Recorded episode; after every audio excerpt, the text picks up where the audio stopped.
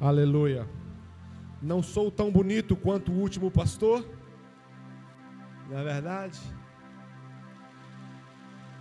Mas sou mais simpático. Brincadeira. Eu quero te desafiar nos próximos 30 minutos a render a sua atenção ao que eu vou compartilhar com você. Posso ouvir um amém? A gente tem aprendido que muitas das vezes nosso anseio na casa do Senhor são diversos, é que o Senhor nos responda, nos corresponda, que o Senhor nos ouça, que o Senhor nos enxergue. Mas num culto como esse, às vezes a única coisa que você precisa é uma palavra. É uma palavra que vai sair da boca de Deus para você, e se você se abraçar a essa palavra, ela vai dar sentido a quem você é ela vai dar destino para você, ela vai dar futuro para você. Quando um pastor sobe num púlpito, o grande desafio desse homem é fazer com que você ache o seu lugar em Deus. O grande desafio do pastor do presente século não é mais ter uma igreja para ter ovelhas, não é mais ter um cercado com ovelhas. O nosso desafio é quebrar as cercas e ensinar as ovelhas a irem com graça, com integridade, com fé, com esperança, e todo retorno seja no amor. Sabe, amados, estamos no primeiro mês do ano, do ano de 2020, e é natural que os nossos começos eles possam vislumbrar a expectativa que nós temos para o ano que está nascendo. Eu acho incrível um Deus eterno, um Deus atemporal, um Deus que enxerga você e que enxerga eu numa linha temporal é da eternidade, ele enxerga o ontem, o hoje, ele sabe o amanhã. Um Deus que não se submete ao cronológico, ao tempo. Esse Deus estabelece algo chamado tempo. Ora, por que um Deus eterno faz questão de criar algo que se tornaria o tempo? Para quê? Para quem? Sabe, amado, se a gente for imaginar, quando nós estamos falando de um ciclo de vida, um ciclo de tempo, nós estamos falando no hábito de contar os dias. Estamos aí com 366 dias pela frente. Uma contagem de tempo que hoje já cronometra o 28 dia do ano. Você vai descobrir que quando Deus cria o tempo, Ele cria o tempo para os homens, e Deus dá o tempo um irmão gêmeo, que muitos de nós nos esquecemos dessa criação que Deus acopla junto ao tempo. Porque quando nós falamos de tempo, nós estamos falando de um período existencial da humanidade, não divino. Porque Deus é eterno. Se eu perguntar para o Flavinho e falar assim: Flavinho, quantos anos de vida você tem? 38. 38. Tem uma calculadora aí? Eu viro e falo assim: Flávio, quem é você? Qual é a sua existência? Qual é o seu tempo? Quem é o que está dentro dessa mente, dentro desse coração? Como você consegue expressar aquilo que Deus te deu, que é o bem mais precioso que é a vida? Ele vira e fala assim: Eu tenho 38 anos de vida, vezes 365. 13.860 dias você viveu. Sabe, amados, quando eu vou em velório, eu gosto muito de olhar as lápides. Nas lápides existem somente quatro informações ao nosso respeito. Lá existe uma informação chamada nome. Vai estar lá, Zezinho Francisco da Silva. Lá vai estar uma informação chamada data de nascimento, 1934. Lá vai estar uma informação chamada data de falecimento, 2014. E lá vai estar o famoso traço. O traço é aquilo que separa o dia do nascimento do dia do falecimento. Um traço. Naquele traço vai estar expressado o tempo de vida do ser humano. Naquele traço vai estar expressado seus sorrisos, suas alegrias, suas conquistas, suas derrotas, seu, seus choros. Ali vai estar contido o seu histórico. Se você casou, se você não casou, naquele pequeno traço, quando eu passo diante de uma lápide, eu sei que naquele pequeno traço existem histórias fantásticas de experiências sobrenaturais, de gente que sofreu muito, de gente que se superou muito, de gente que andou com fé, de gente que andou sem fé, de gente que foi livre, de gente que foi presa, mas naquele pequeno traço é a expressão de uma vida, uma vida que foi possível ser vivida porque você contou os tempos. Estamos numa contagem de tempo do ano de 2020. Sabe, amado, quando a gente para para entender os tempos, a gente aprende que Deus, quando criou o tempo e o criou para o homem, colocou junto ao tempo uma coisa tão importante quanto o tempo, que muitos de nós nos abraçamos ao tempo, nós queremos acelerar os nossos processos, nós queremos correr os nossos dias, nós queremos fazer com que o nosso tempo chegue no seu destino, mas no livro de Eclesiastes, capítulo 3, diz assim: há um tempo para todo o propósito debaixo dos céus, há tempo de plantar, há tempo de colher, há tempo de abraçar, há tempo de afastar-se e abraçar, há tempo de sorrir, há tempo de chorar. A Bíblia ensina que para cada tempo que Deus nos dá, Deus acopla a esse tempo uma experiência chamada proposta, propósito. Escute o que eu vou lhe dizer. Por isso é que existem homens de 40, de 50, de 60, de 30, de 20 anos que ainda não entenderam o seu propósito. E quem vive sem se abraçar ao seu propósito, comete o pior dos pecados, porque enquanto vive sem propósito, joga tempo fora. Por isso é que quando um pastor sobe aqui, irmãos, o maior desafio meu nessa noite não é dizer que o seu ano será maravilhoso, não é dizer que o seu ano será próspero, não é dizer que você vai crescer nesse ano. Nós entramos num tempo e nos preocupamos com como o ano será para nós.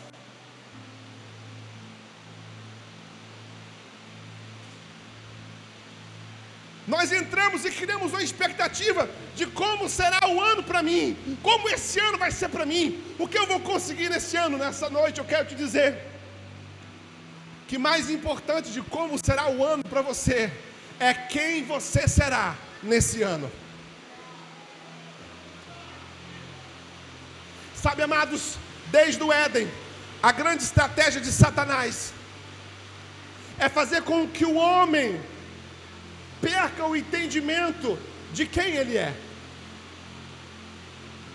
Há de nós que temos a visão perfeita de quem Deus é. Mas ter a visão perfeita de quem Deus é não é suficiente quando eu não sei quem eu sou. Escute o que eu vou lhe dizer: quando a serpente senta com Eva para conversar, a proposta que a serpente faz é que após a experiência do fruto, ela deixaria de ser quem Deus criou para ser outro ser. Escute o que a serpente fala. Ela vira e fala assim: Olha, Deus falou para você que você vai morrer no dia que você comer essa maçã. Mas a verdade é que você não vai morrer. Se você comer essa maçã, o fruto, lógico, não falou maçã, você se tornará igual a Deus. Daquele dia em diante, nós sempre estaremos fazendo decisões para tentar sermos aquilo que não somos e deixarmos de sermos aquilo para o qual fomos criados para ser. Anote se você puder. E na tentativa de ser aquilo que não somos, para tentar ser aquilo que fomos criados para ser, nós deixaremos de ser exatamente quem somos, porque a proposta que a serpente faz para Eva era que Eva corrompesse o mandamento do Senhor para ser exatamente quem ela era. Porque a proposta era: você será igual a Deus. Escute o que eu vou dizer. A minha Bíblia diz que quando Deus nos criou, Ele nos deu a sua imagem e a sua Ora, a resposta que Eva deveria dar para a serpente era dizer para ela assim: Olha, não vem com esse papinho de que eu serei igual a Deus, porque eu sei exatamente quem eu sou, eu sei exatamente como fui criada, eu sei exatamente a identidade que Deus me deu, e o que você está propondo para mim, eu já sou, eu já sou a imagem, eu já sou a semelhança. Tu não, tu foi banida, tu saiu de lá, tu perdeu a graça, mas eu sou exatamente quem você quer que eu seja. Amados, eu quero dizer uma coisa para você. O tema da minha mensagem é: nunca se esqueça quem você é. Eu vou dizer algo para você. Leva tempo para descobrir seu propósito, seu destino e aonde você deve estar.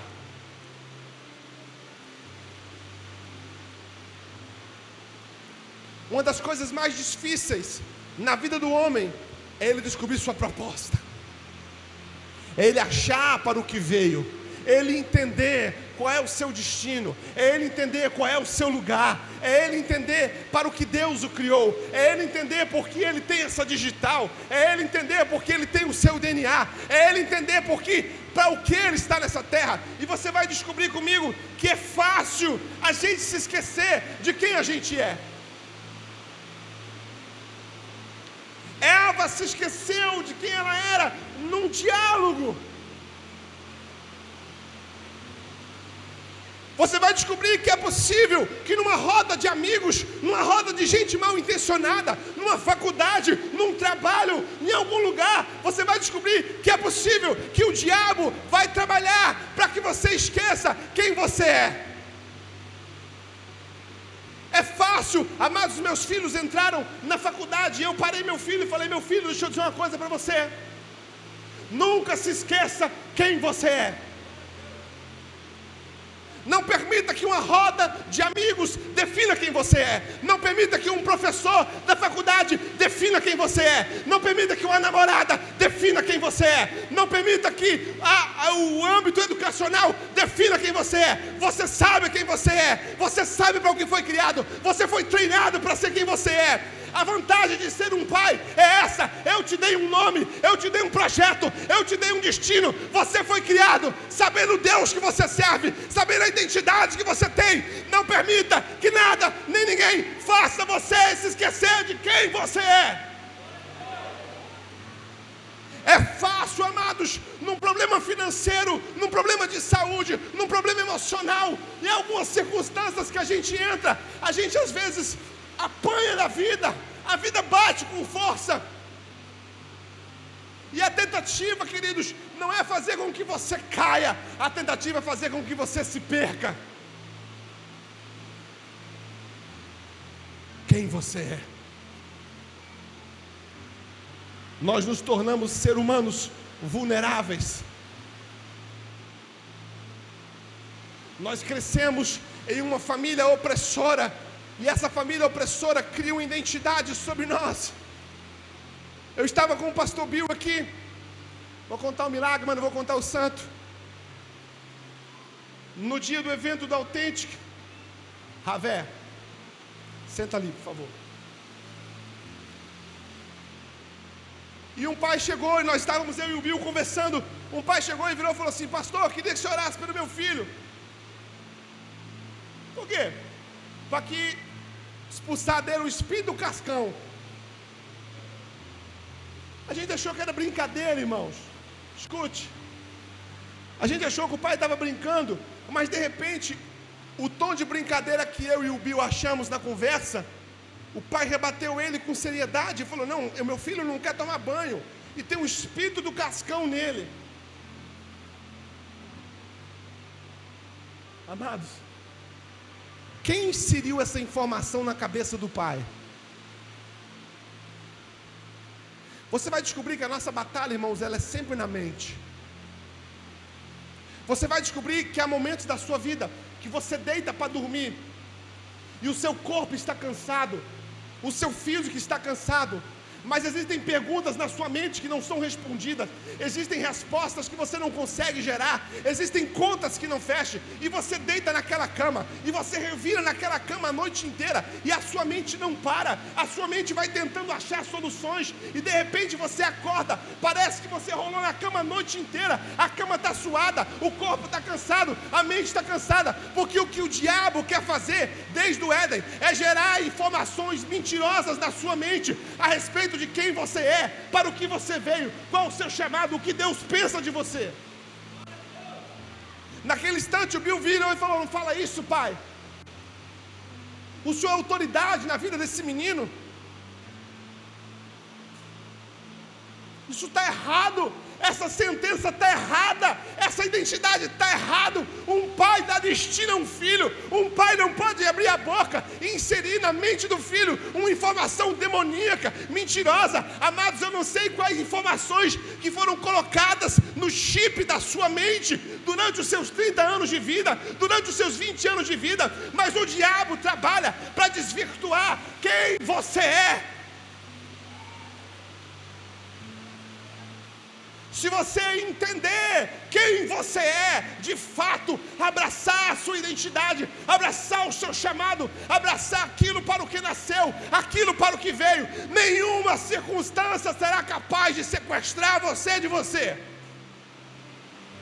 Aí você vai entender que quando Deus cria para você um destino, quando Deus cria para você um projeto, quando Deus cria para você um futuro, Deus cria por você que Ele planejou e não por você que você foi ensinado pelo pai, pela mãe, pela traição, você foi ensinado pelo abuso. Há um você em Deus que é o você para o que Deus criou o seu destino. E no momento em que você fazer nascer em você o Deus que o Senhor preparou para você, o destino, você vai viver coisas sobrenaturais do Senhor. Deixa eu te contar uma história. No livro de Êxodo, capítulo 3, versículo 10, diz assim: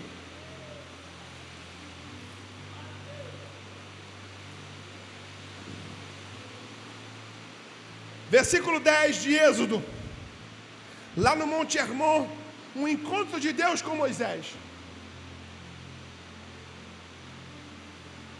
Vem cá, Moisés. Tá abotoando a calça? Não estou entendendo, não. Que diabo tu está fazendo sentado com a calça? Deus encontra Moisés e Deus fala para Moisés assim: Vem agora. Olha para mim, Moisés. Vem agora e eu te enviarei a Faraó. Escuta, irmãos.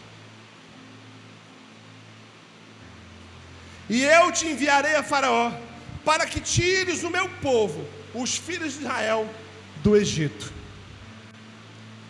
Deus encontra Moisés no deserto de Midian, no alto deserto, por meio de uma sarça ardente, no meio do Monte Hermon. Moisés tenta se aproximar dessa sarça que adia, mas não pegava fogo. Deus vira para Moisés e fala: Tira a sandália dos teus pés, porque o lugar que você pisa é terra santa. Moisés tira a sua sandália e Deus se aproxima de Moisés, e a palavra que Deus dá a Moisés é assim: Olha, eis que eu te envio para tirar o meu povo do domínio de Faraó. Há um encontro em que Deus pega o Moisés e dá destino para ele. A resposta que Deus dá a Moisés, fica aqui, Moisés. Fica aí, fica aí. Ele vira e fala assim: Então disse Moisés a Deus: Quem sou eu? Ah. Deus revela a Moisés o destino que ele tinha para Moisés. Moisés olha para si mesmo e se compara ao destino projetado por Deus. Naquele momento que Moisés olha para si mesmo e olha o destino que Deus projetou para ele, ele passa a se considerar incapaz da realização daqueles fatos. Moisés não questiona Deus, Moisés não questiona quem é Deus, Moisés não questiona como Deus vai falar, faria. Moisés sabia quem era Deus, Moisés sabia que Deus podia, Moisés confiava em Deus, mas quando ele ora, ele vive assim: Deus, Quem sou eu? Sabe, amados, há coisas que o Senhor tem preparada para você. Há informações que Deus plantou dentro de você. Há dons que só você tem. Há capacidades que são suas. Há destinos que são seus. Há realizações que foram feitas para que você faça.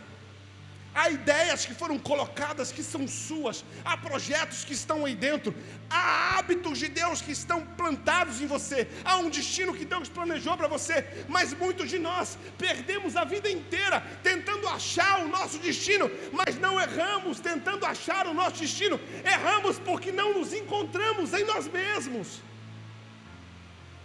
Moisés vira e fala para Deus: Deus, quem eu sou?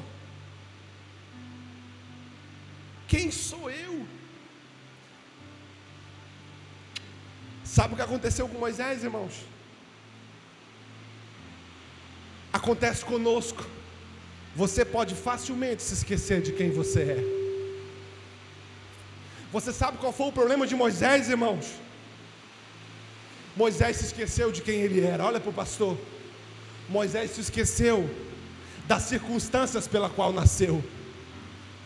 Moisés se esqueceu de que quando ele nasceu, havia uma sentença de Faraó para que todos os meninos fossem mortos. Moisés se esqueceu que a mãe dele construiu um barquinho, irmãos, sem segurança nenhuma, sem projeto nenhum, sem nada que assegurasse. Envolveu esse barco no betume. Moisés se esqueceu que a mãe dele abriu mão dele para que ele pudesse cumprir a proposta de vida dele. Moisés se esqueceu que ele foi colocado num barco à deriva, na confiança daquilo que Deus faria com ele. Moisés se esqueceu que aquele barco seguiu o rio Nilo, irmãos, e não foi coincidência não foi o vento que levou, a mão de Deus conduziu aquele barquinho em segurança, em proteção. Aquele barco foi deixado no palácio de Faraó, nas mãos da filha de Faraó.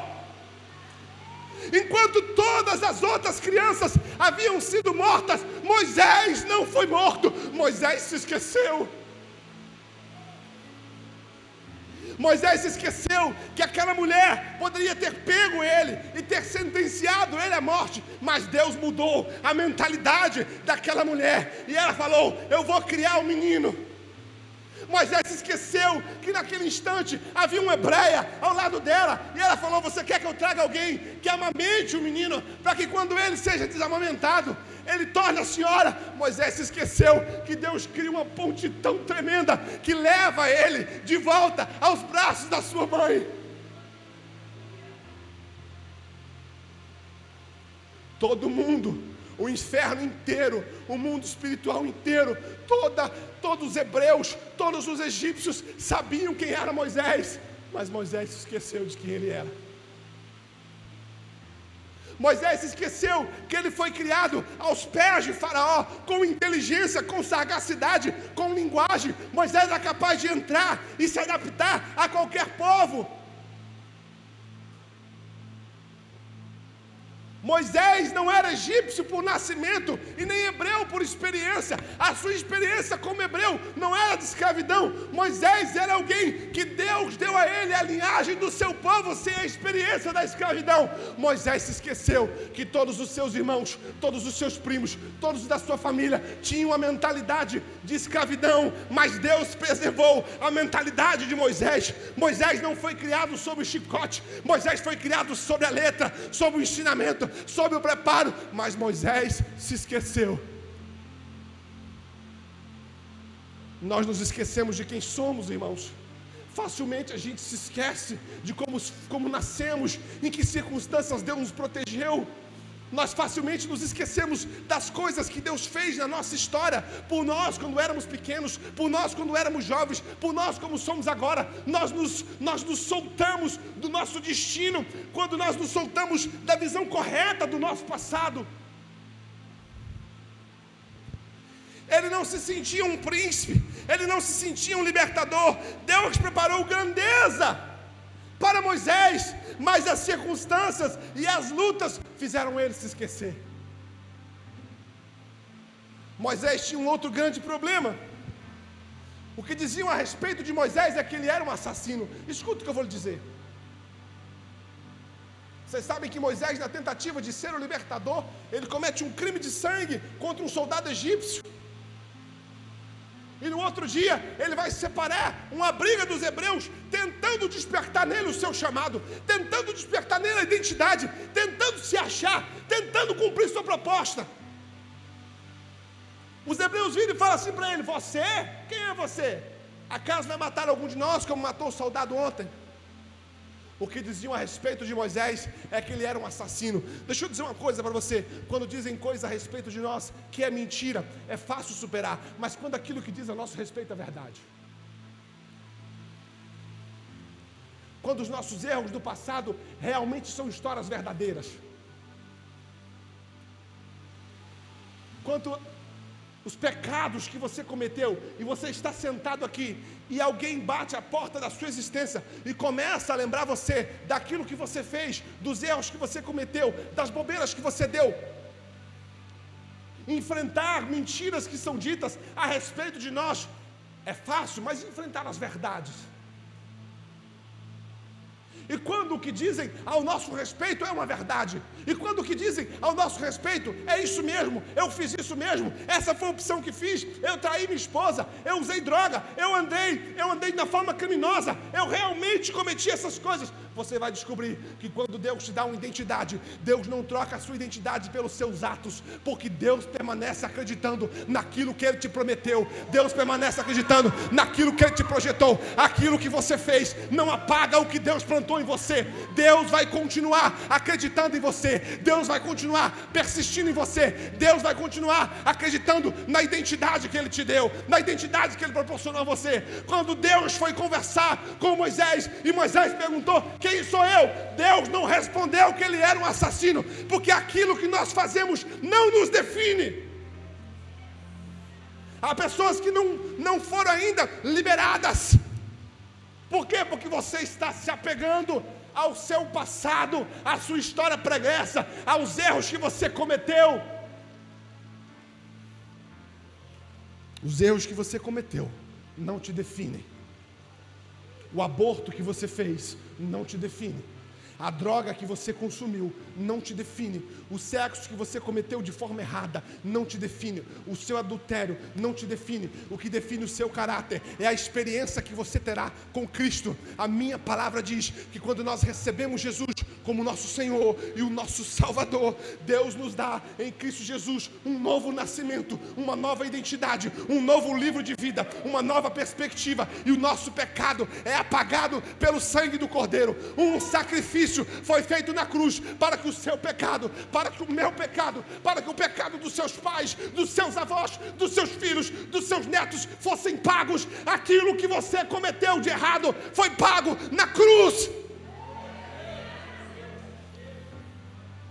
Quem você é?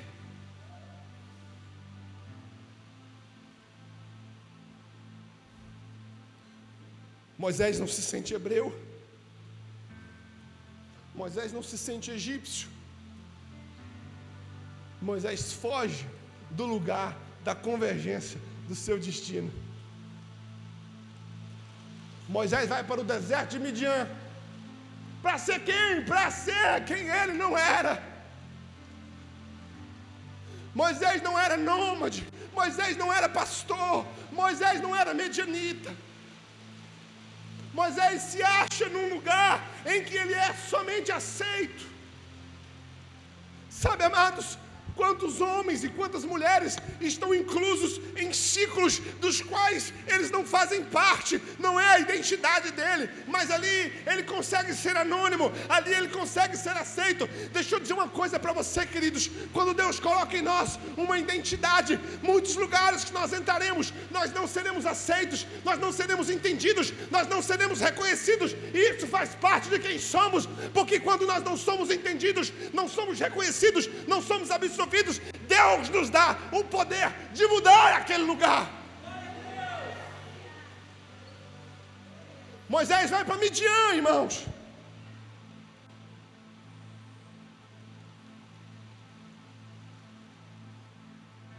Um deserto. Desiste. Olha para si mesmo e fala: Deixa isso para lá. Loucura isso, libertar o povo. Ouvi, nasci e fui ensinado que Deus tiraria o povo do Egito.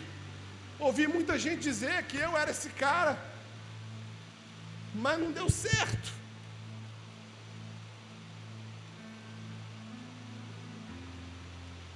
Não quero acreditar que nasci para ser excepcional.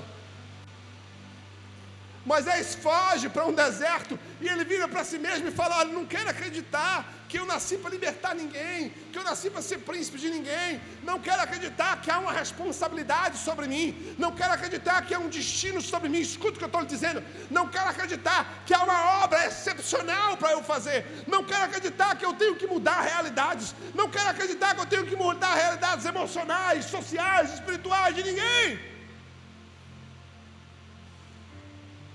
Não quero acreditar que um homem como eu, que for, que sou um assassino, eu matei alguém de forma injusta, eu cometi um crime, eu cometi um pecado. Não quero acreditar que alguém assim seja capaz de realizar coisas excepcionais, coisas extraordinárias. Ele se esconde. Ele deixa de abraçar-se a um destino excepcional e passa a se conformar com um presente medíocre.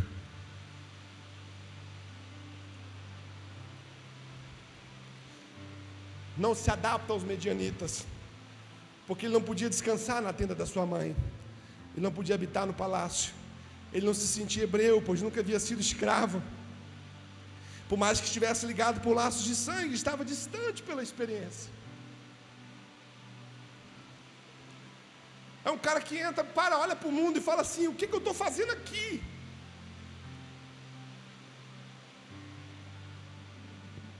O que, que eu estou fazendo aqui? Que onda é essa? Você olha para 30 anos, qualquer semelhança é mera coincidência. Você olha para 30 anos de idade e fala: rapaz, eu, eu patinei a vida inteira, eu, eu não tenho mulher, eu não tenho carro, eu não tenho filho, eu não, eu não sei. Parece que, que eu vivi 25 anos, vivi 30 anos, vivi 20 anos e não tem nada, não, não me achei, não achei meu lugar no mundo. Porque seres humanos excepcionais, irmãos, não vão se conformar a esse mundo, porque a visão que ele tem é uma visão sobrenatural, ela é do reino, ele foi foi chamado para trabalhar, para andar, para visionar, para militar na palavra de Deus, com coisas que o mundo não entende, não vê, não percebe. Você tem em você a linguagem do reino de Deus. Há uma voz de Deus aí dentro que vai mexer com você, que vai mudar você, que vai virar uma chave em você, e você vai entender para o que está aqui, e você vai abrir mão da sua identidade errada e vai se abraçar a identidade que Deus te deu.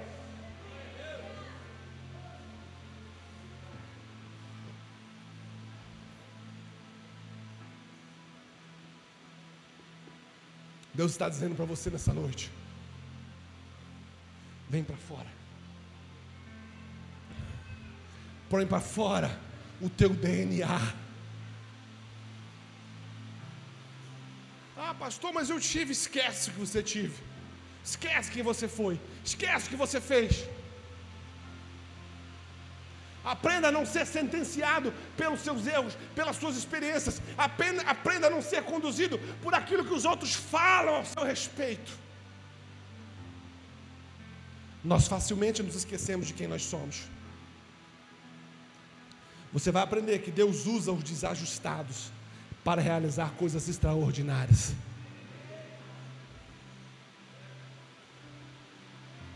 Sabe, amados, é muito fácil a gente se esquecer de quem nós somos. É muito fácil você se esquecer de quem você é em Deus. Você é um adorador extravagante. E na hora da adoração, você vira e fala assim: Nossa, que vontade de rolar aqui, ó, vontade de rolar, rolar, rolar, rolar. Exemplo. Vontade de rolar, mas o que os outros vão pensar de mim? Ora, enquanto você se conduzir por aquilo que os outros pensam de você e deixar de ser quem você é, você pode estar no melhor lugar, na melhor companhia, com a melhor estrutura. A felicidade vai, a infelicidade vai te cercar, porque você só vai se achar no dia em que você for aquilo para o que nasceu para ser. só, ser, só faremos o que nascemos para fazer quando encontrarmos quem de fato somos. Eu quero dizer uma coisa para essa igreja. Há três anos atrás, eu adotei o pastor dessa igreja. Numa, numa, num momento em que Deus estava virando uma chave dele. E quando Deus vira as nossas chaves, é muito complicado. Por quê, pastor? Porque nós gostamos da falsa sensação de segurança. Quando Deus vira para você e fala assim: dá um carro de oferta. A palavra que Deus está te dando para uma atitude que você precisa tomar agora não diz respeito ao que você vai fazer agora, diz respeito ao que você vai viver quando você fizer o que você vai fazer agora. Deus não está olhando para o carro que você está dando, Deus está olhando para o que te espera daqui a cinco meses, daqui a quatro meses, daqui a seis meses. Quando Deus pede a Abraão o seu filho, o seu único filho, a quem ele amava. E aí, deixa eu dizer uma coisa para você. Wilton, acha para mim o texto em que Deus fala com Abraão que que ele que a sua descendência seria como as estrelas do céu. Escute o que eu vou dizer para você entender a mentalidade de Deus. Quando Deus para Abraão e Deus faz uma promessa a Abraão, e Deus vira e fala assim para Abraão: Olha para o céu, Vou achar.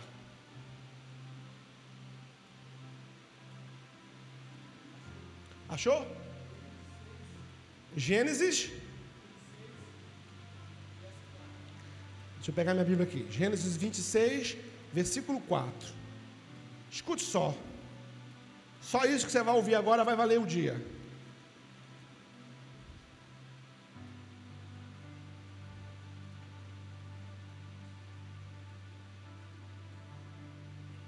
Está ouvindo?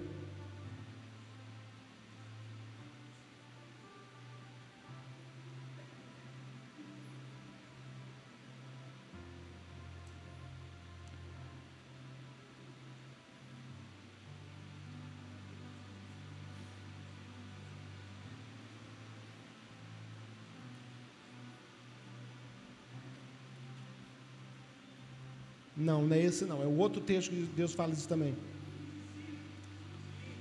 Fala de novo. 15, 5. É o primeiro, é esse mesmo. Escuta só. Isso.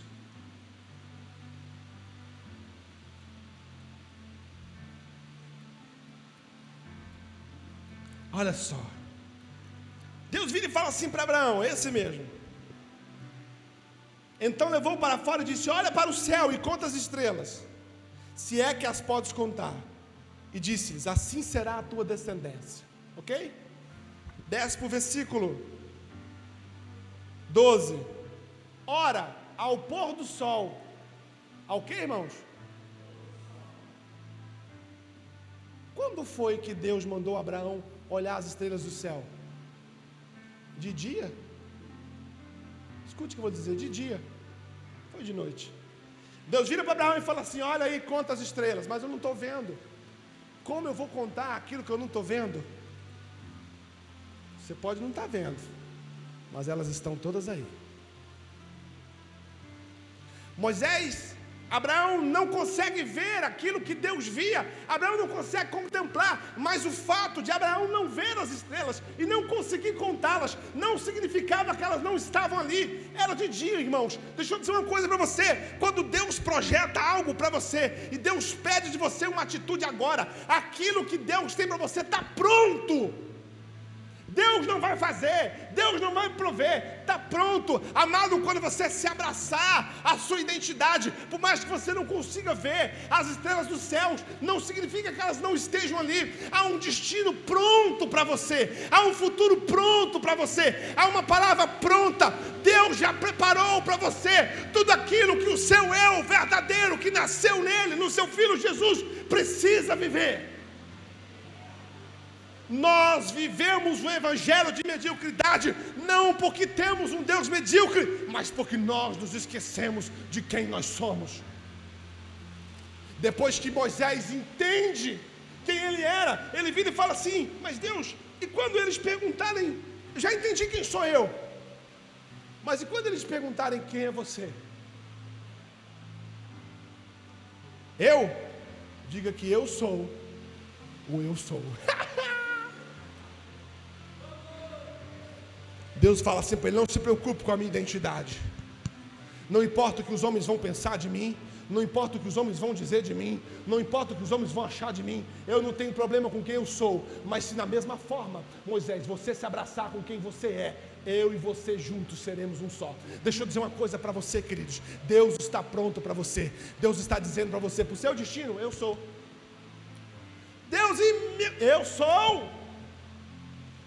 Eu sou o eu sou. Mas como vai ser? Eu sou.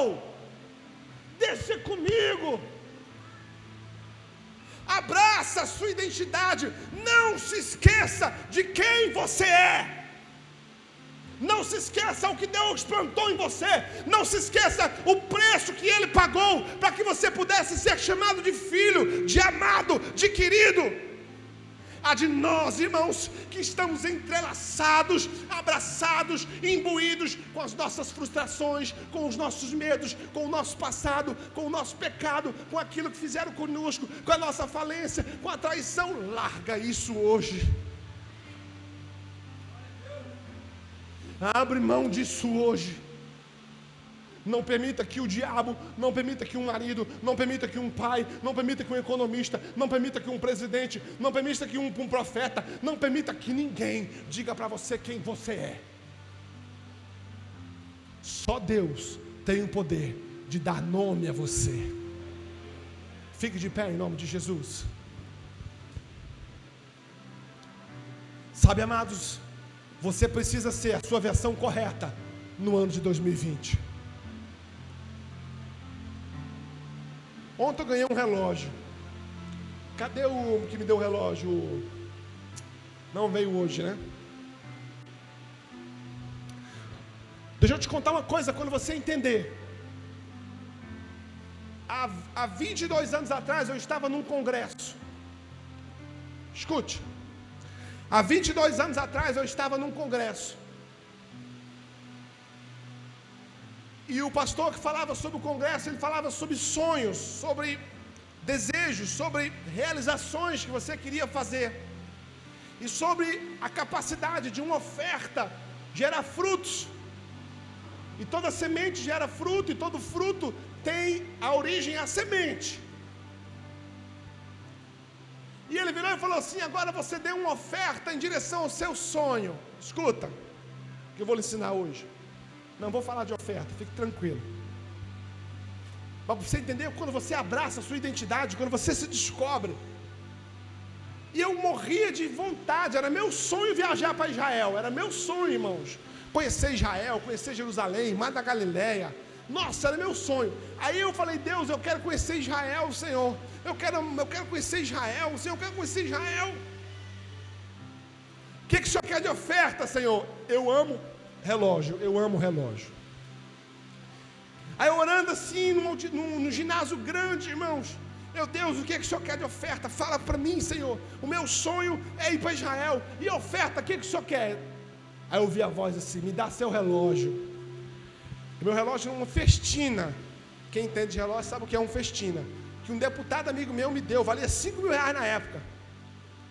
Quando eu falando, Senhor, o que, é que o Senhor quer me dar? Eu ouvi a voz assim: me dá o seu relógio.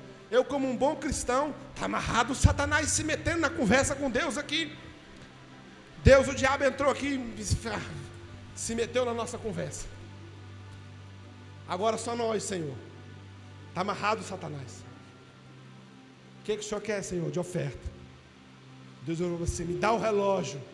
Foi, está repreendido. Continuei orando, aí eu entro na negociação. Deus, esse sapato, lembro como se fosse hoje, irmãos. Deus, esse sapato é fascar. Comprei ele ontem, novo. Tirei o sapato. Imagine, Senhor, teu servo andando a pé, descalço, que testemunho lindo que não vai ser. As pessoas perguntarem, que foi que você está descalço? Eu falei, porque o Senhor me pediu uma oferta, eu dei meu sapato. Olha, Senhor, e Deus falou assim: o relógio. Aí, irmãos, eu saí fugindo assim, porque os irmãos vinham com a salva, né? Eu saí fugindo, pensando, quando eu olho para cá, vem outro, foram me cercando. Eu falei, meu Deus, e agora? O coração acelerou. Eu falei, é. Tirei meu relógio, irmãos. A salva parecia que tinha 17 metros de altura. Que eu soltei o relógio, parece que eu ouvi. Tchuu, plá, um monte de moeda. Eu falei, rapaz, meu relógio. Tá bom, aí.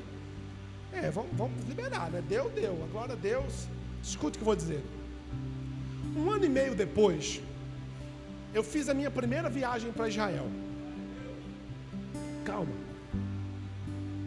Não paguei um centavo pela viagem. Fui com 50 dólares no bolso, voltei com 500, não me pergunte como. De lá para cá, eu devo ter ido, sei lá, 40 vezes, 45 vezes para Israel. Nunca paguei uma passagem. Nunca paguei um hotel. Fui mais de 40 vezes para Israel de graça. Você entende o que é isso, irmão? De lá para cá, nunca mais comprei um relógio. Todos os meus relógios são dados. Um dia eu fui pregar num culto. Eu falei, Jesus, estou sem relógio, porque da mesma forma que eu recebo, eu dou.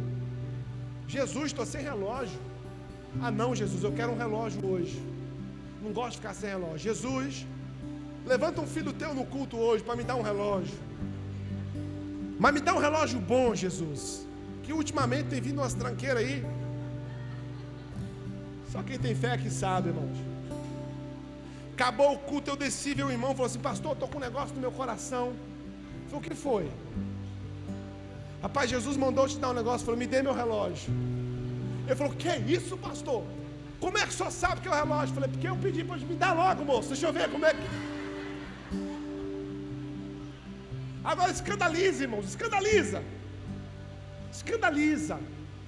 Quando você entende que você se libera de medos, você se libera de seguranças, você se libera de que vão pensar, do que vão achar, de como vai ser. Esse irmão me deu um relógio, irmãos. Eu orei com ele. Ele saiu dali e foi para a casa do sogro. Escuta. Ele foi para a casa do sogro nós estávamos saindo com um grupo da igreja para Israel. Ele sentou na casa do sogro com um folhetinho de Israel e falou para a mulher dele assim: Olha, Roberta, nossa, como eu tinha vontade de conhecer Israel. Deve ser bonito demais, deve ser bom demais. E o folhetim na mão, olha aqui e tal. Aí o sogro virou e falou assim: Deixa eu ver esse folhetim. Ele deu um sogro, o sogro olhou, olhou. O sogro não é crentão. Falou assim: Quanto que é uma viagem para Israel? Ah, é 13 mil. Jantaram, na hora de ir embora, ele estava embora, tchau, tchau, tchau. O sogro foi no bolso dele e falou assim: Ó, aqui está um cheque de 26 mil reais para você e para minha filha irem para Israel. Sabe, irmãos, quando você aprender a dizer para Deus assim: Deus, eu quero ser teu instrumento. Deus, eu quero ter a identidade que o Senhor tem para mim. Quando Deus usar você e você estiver no ônibus, escuta, você estiver no ônibus andando e você passar e ver alguém e Deus falar assim, você ore por ela. E você pensar, mas o que vão achar de mim? O que vão pensar de mim? Seja quem você é.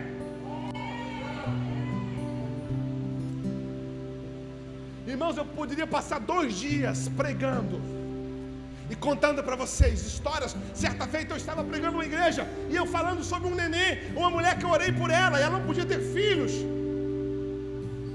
Ela não podia ter filhos, e tinha uma senhora sentada assim, e Deus virou para mim e falou assim para ela: ela também não pode ter. Eu virei para ela e falei: Você também não pode ter filhos. Ela começou a chorar. Eu falei: Daqui um ano eu venho pregar na sua igreja. Você vai estar segurando um menino. O menino chama-se Azaf. Deixa eu dizer uma coisa para você, queridos.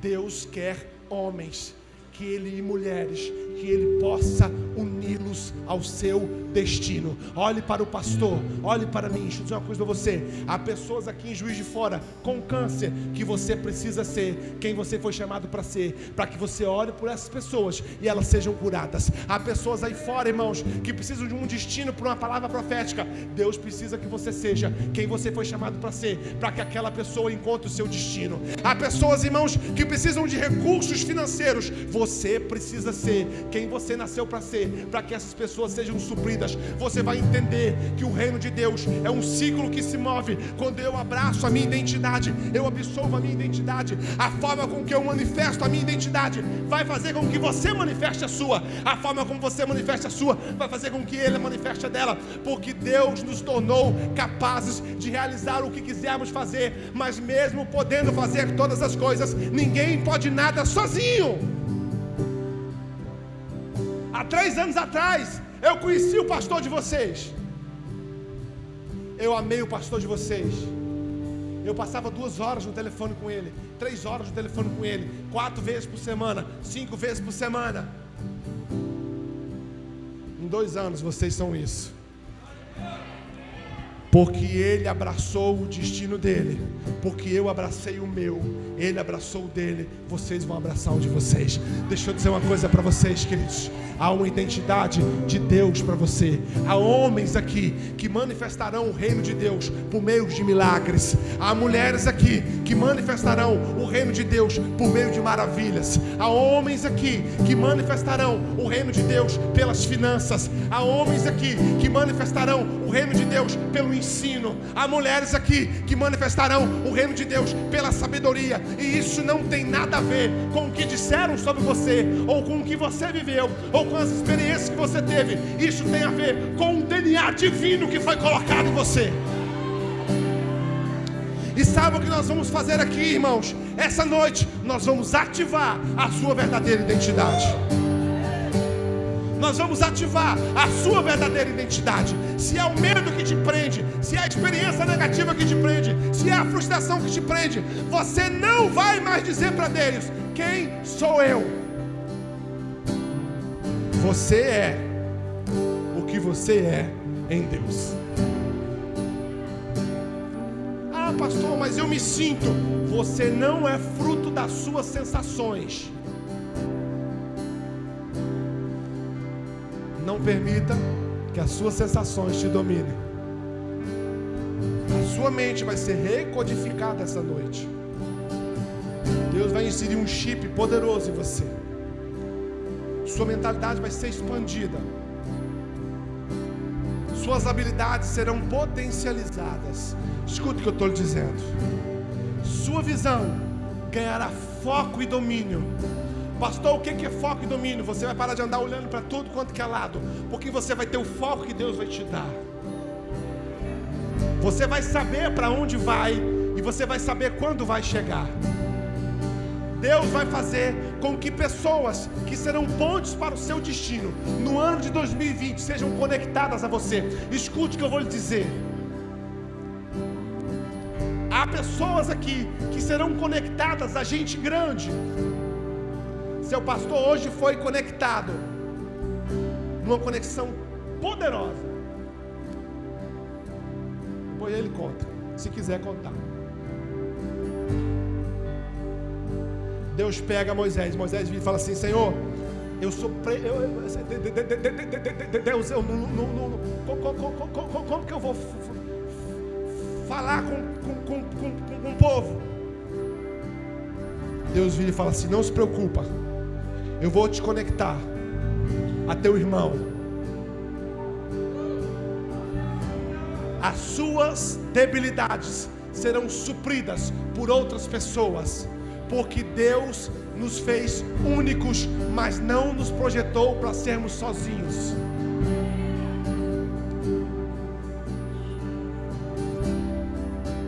A debilidade que Moisés tinha foi suprida por seu irmão. Deixa eu dizer uma coisa para você, irmão. Escuta o que eu estou lhe dizendo, como um pastor dessa casa também. Deus vai te conectar em pessoas. Deus vai te desconectar de alguns seres humanos que estão deturpando a sua identidade. Deus vai tirar os seus ouvidos de algumas vozes que estão contrariando o caráter de Deus. Porque se a fé vem pelo ouvir, a fé vai pelo ouvir também. Dizer para Deus: Deus, eu me posiciono hoje. Eu quero ser a flecha na tua alvaja, Senhor se é para eu libertar o povo do Egito, eu topo. Se é para eu andar sobre o mar, eu topo. Se é para eu curar os enfermos, eu topo. Se é para eu suprir a igreja, eu topo. Deus, eu quero ser quem eu fui criado para ser. Eu abandono nessa noite a minha vida medíocre. Eu abandono nessa noite os meus pensamentos medíocres. Eu abandono nessa noite a minha postura medíocre. Eu sou filho do rei. Eu sou filho do rei. Eu tenho a paternidade divina. Não é qualquer homem, não é qualquer mulher que está sentado aqui. Vocês foram comprados. Escuta, vocês foram comprados pelo sangue do Filho de Deus que foi derramado na cruz.